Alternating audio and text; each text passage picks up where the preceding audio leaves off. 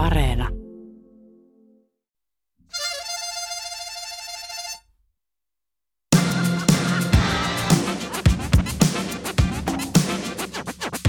Itsensä suojeleminen on tärkeää varsinkin meille kilteille tytöille.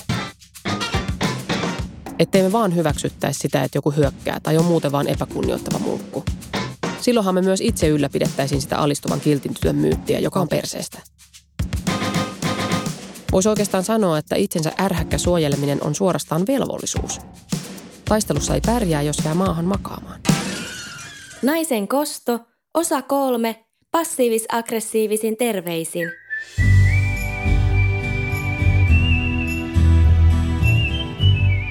Koston tarkoitus on vahingoittaa toista. Ja just se tarkoitus erottaa kostamisen omien rajojen pitämisestä. Eli Omien rajojen pitäminen, ylevää, hyväksyttävää, oikein. Kostaminen, moraalisesti arveluttavaa, ei hyväksyttävää, väärin. meidän pitää siis asettaa omat rajat ja suojella niitä parhain mahdollisin asein. Se on itsekunnioitusta. Ja vaikka omien rajojen pitämisen tarkoitus ei varsinaisesti ole se muiden vahingoittaminen, niin eihän sille mitään voi, jos vahingossa vähän satuttaisikin siinä sivussa myös toisia. Semmoista se on. Elämä. Passiivis-aggressiivisissa kostoissa ei hyökätä suoraan kohteeseen, vaan kiertoteitse tehdään se niin, että säilyy viattomana itse tekijä.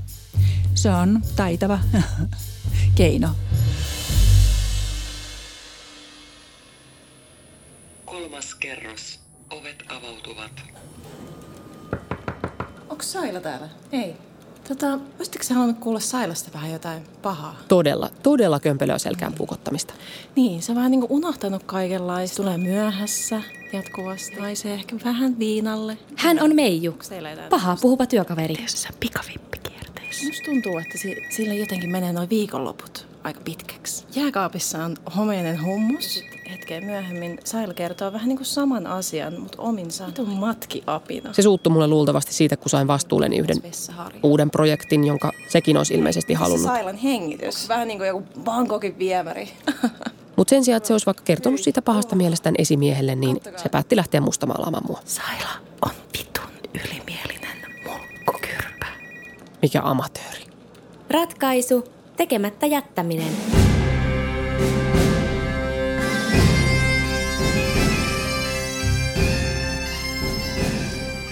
Eli Meiju on hyökännyt. Ja mä aion ylpeästi puolustaa itseäni sekä paikkaani ja töitäni, omia projektejani omalla työpaikallani. Meijun strategia perustuu passiivis-aggressiiviseen iskuun. Hän käyttää aseena sosiaalista manipulointia eli selän takana puhumista ja mustamaalaamista ja liittoutumista. Ongelmallisinta tässä Meijun hyökkäystavassa on kuitenkin se, että siitä jää jälkiä. Siitä voi siis myös jäädä kiinni. Mä aloin siis pohtia omaa vastahyökkäystäni, tai siis puolustautumistapaani, jossa voi vahingossa satuttaa toista ohimennen. Mä googlasin työpaikkakiusaamisen ja sain heureka-elämyksen. Moni työpaikkakiusaamiseen liittyvä toimintamalli pohjautuu siihen, ettei kiusaaja oikeastaan tee mitään, vaan jättää tekemättä. Ei toimintaa, ei jälkiä, ei seurauksia.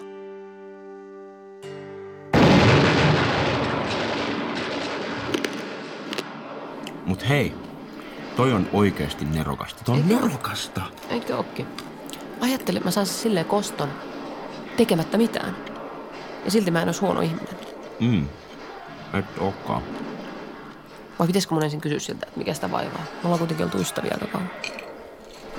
Maistatko pähkinöitä? No on aika kauan siinä. Tää mä just laitoin aamulla nää. Aa, no voimme sitten ottaa. Ehkä myöhemmin. Mm, Se, mun mielestä se ei ole sun vastuulla millään tavalla, jos joku hyökkää sun kimppuun. Niin, Pyssyt ojossa. niinpä, totta. Ei se ole minun velvollisuus tehdä sen puolesta jotain sovittelutyötä, jos hän on niin kypsymätön ihminen, että ei pysty puhumaan. Exactly. Kuule, nyt rupeat huuliharppukostajaksi. It would be cool. Kaksin taistelua kohti. Oh, voi. Samaan aikaan villissä lännessä.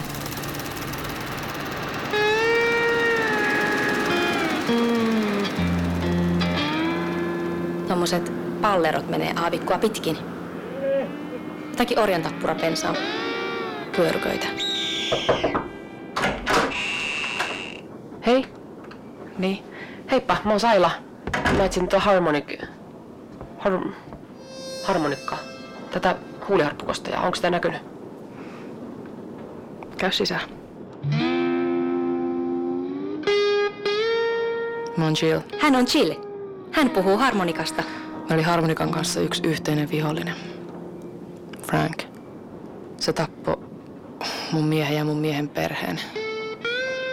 Täysin tunteeton tyyppi. No, kummatkin haluttiin kostaa Frankille. Se tavallaan myös yhdisti meitä. Saitteko te kostettua? Joo, kyllä myös sitten saatiin, että Frank kuoli myöhemmin kaksintaistelussa harmonikan kanssa. Miten se tapahtuu? Ehkä tärkeä oli se, että porukat kääntyi hiljalleen Frankia vastaan. Se oli kaikenlaista liittoutumista ja salaisuuksia ja lopulta Frank jäi aika yksin. Luovuttiko se vaan?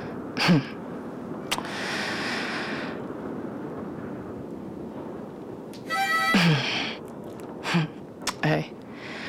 Kyllä se huuliharppu oli siinä oleellisessa osassa. Sitä se harmonika soitteli, kun ei se osannut sanottaa tunteitaan. Puhuminen on sille edelleen tosi vaikeaa. Harmonika. Sergio Leonen leffasta. Tosi kunnia tavata sut.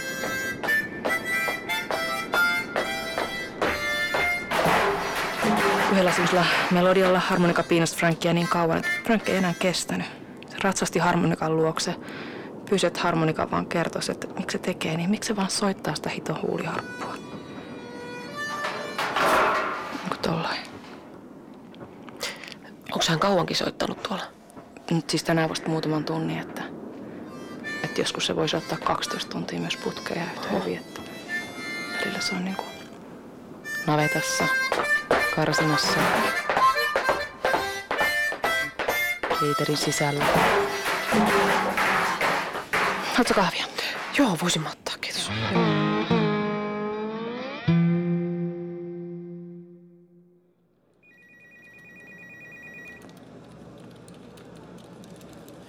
Jos täytätte mun printerin, niin tahdon kertoa murheellisen tarinan Sailan kostosta.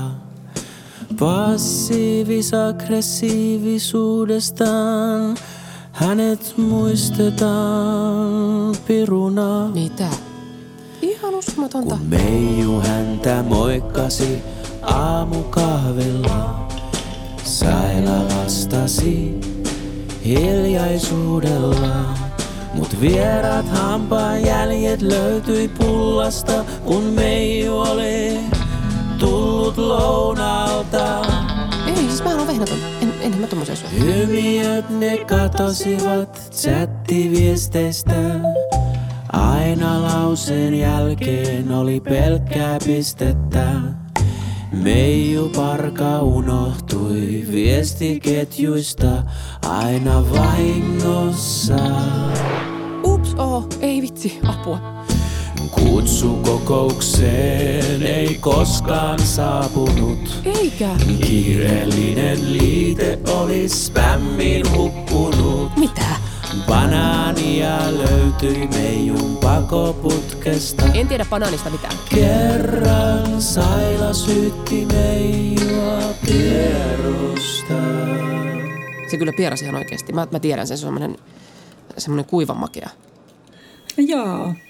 No se on juuri, että kohdistaa, ne, kohdistaa sen vihansa ei suoraan vihana ja väkivaltana, vaan epäsuorasti. Että esimerkiksi ö, puhuu pahaa selän takana, niin kuin naiset aika paljon tekee juoruilee.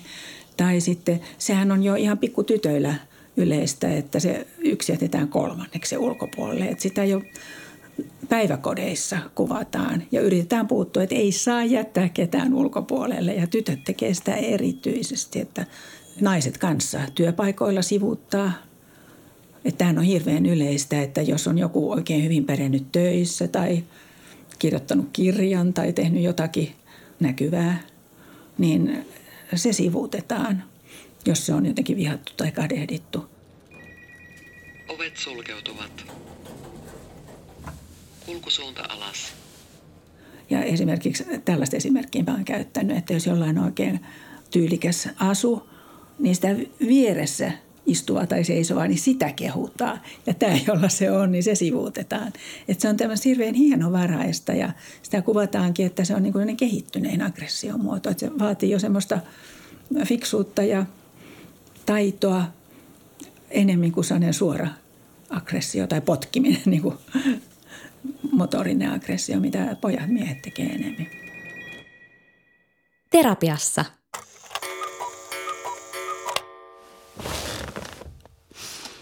Mm, Tuollainen kolmannen tyypin ulosjättäminen on lapsena aika tyypillistä. No nyt se tietää, miltä musta tuntuu. Ja sua ei yhtään huolestuta, että tämä voi kääntyä sua vastaan jossain vaiheessa. Ei se voi kääntyä, kun en ole tehnyt mitään. Tietojen pimittäminen, huomiotta jättäminen, viesteihin vastaamatta jättäminen. Niin, minen, minen. Minen, minen. Eli en ole tehnyt mitään. Äh, Lähtikö se siis siitä, että tämä Meiju oli puhunut susta pahaa siksi, kun sä sait sen projektin työstettäväksi, jonka siis Meiju olisi halunnut? Niin mä luulen. Tai ainakin tämä alkoi heti sen jälkeen. Eli luultavasti Meiju on kateellinen sulle. Ei se ole mun ongelma, jos Meijulla on kateellinen olo. Mut sä kostit. Mä pidin rajojani. Mä pidin asemastani kiinni. Mä oon päässyt tähän positioon. Se kuuluu mulle. Mm, ehkä toi sunkin reaktio voisi johtua siitä, että sulle tuli aika turvaton olo siellä työpaikalla, kun just Meiju alkoi puhua susta pahaa.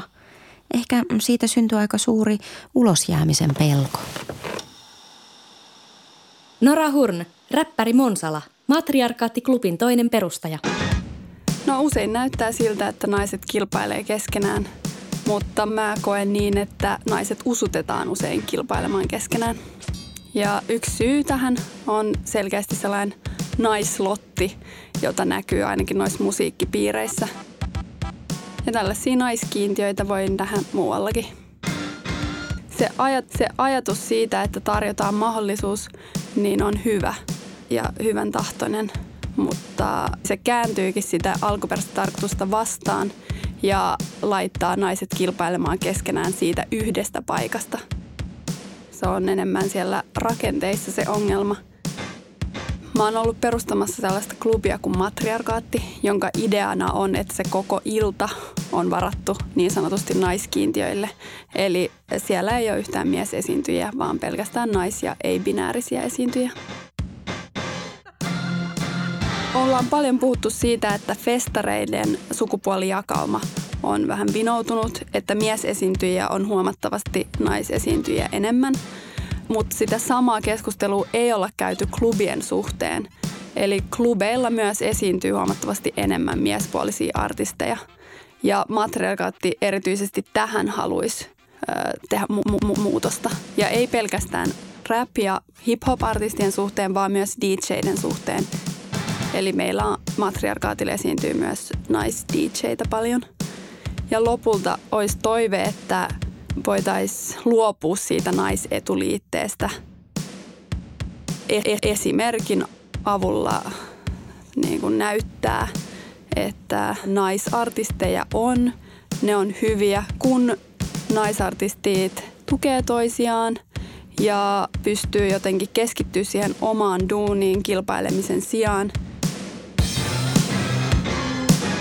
niin itse asiassa ei, ei, ei vaan yhden artistin ura lähde nousuun, vaan useamman artistin.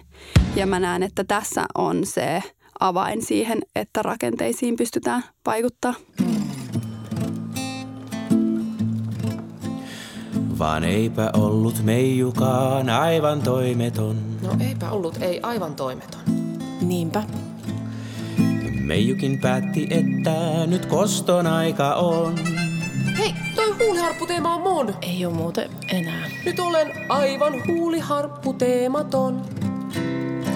Silloin ilmestyi pomo Saila novelle. Ja valmistauduin kostamaan tolle huolelle. Mut homma taisi mennä vähän reisille. Kuule Saila, tuutko vähän juttelemaan tonne mun huoneeseen? Nyt! Shakki Matti.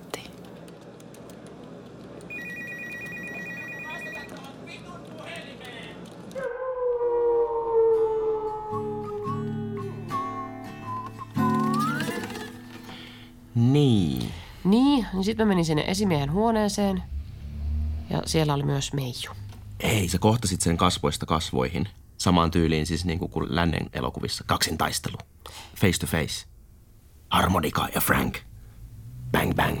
Ee, mä hyppäsin sen kohdan yli. Eli sä jätit sen kaksintaistelun välistä. Joo, mä otin loparit. Mitä hittoa? No ei, ei. Mä sain potkut. Täh? Työpaikkakiusaamisesta.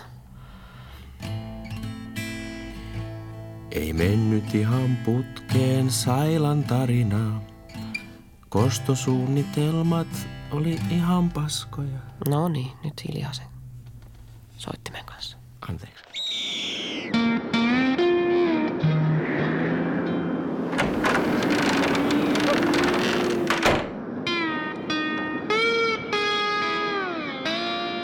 Harmonika, pystyisit sä vähän vielä auttamaan? Tää ei nyt ihan onnistunut, tai tää huuliharppu ei toiminut. Ah, niin se tarvitse tietty tän. Hei, olisiko mä voinut vielä kysyä...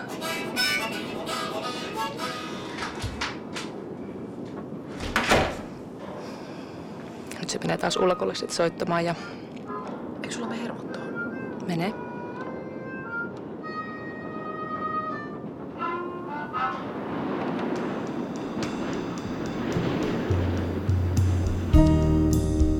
Okei, plussaa. Mä onnistuin puolustautumaan. Miinusta. Ehkä se puolustautuminen henkilöityi vähän liian vahvasti meijuun. Ja lisää miinusta tulee myös koston huonosta naamioinnista rajojen pitämiseksi. Ja vielä vähän miinusta siitä, että mä kyllä yritin ajaa naisten oikeutta puolustaa asemaansa, mutta mä saatoin tehdä sen alistamalla toista naista ja yrittämällä viedä hänen asemansa. Mutta pitää olla ensi kerralla tarkempi strategioiden soveltamisessa. Alan vaan, alan vaan etsiä uutta työtä, että saa jotenkin kunnian palautettua. Kyllä mä jotain keksin. Seuraavassa jaksossa. Tuhkimo!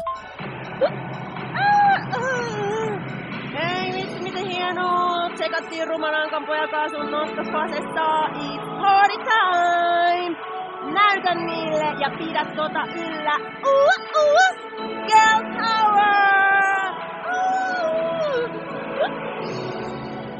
Työryhmä Pirjo Heikkilä, Suvi Tuuli Kataja, Tuomas Kopa, Elli Salo, Jussi Liukkonen, Erik Purdon ja Suvi Ahoniemi. Kuka vittu on tunkenut banaania mun pakoputkeen?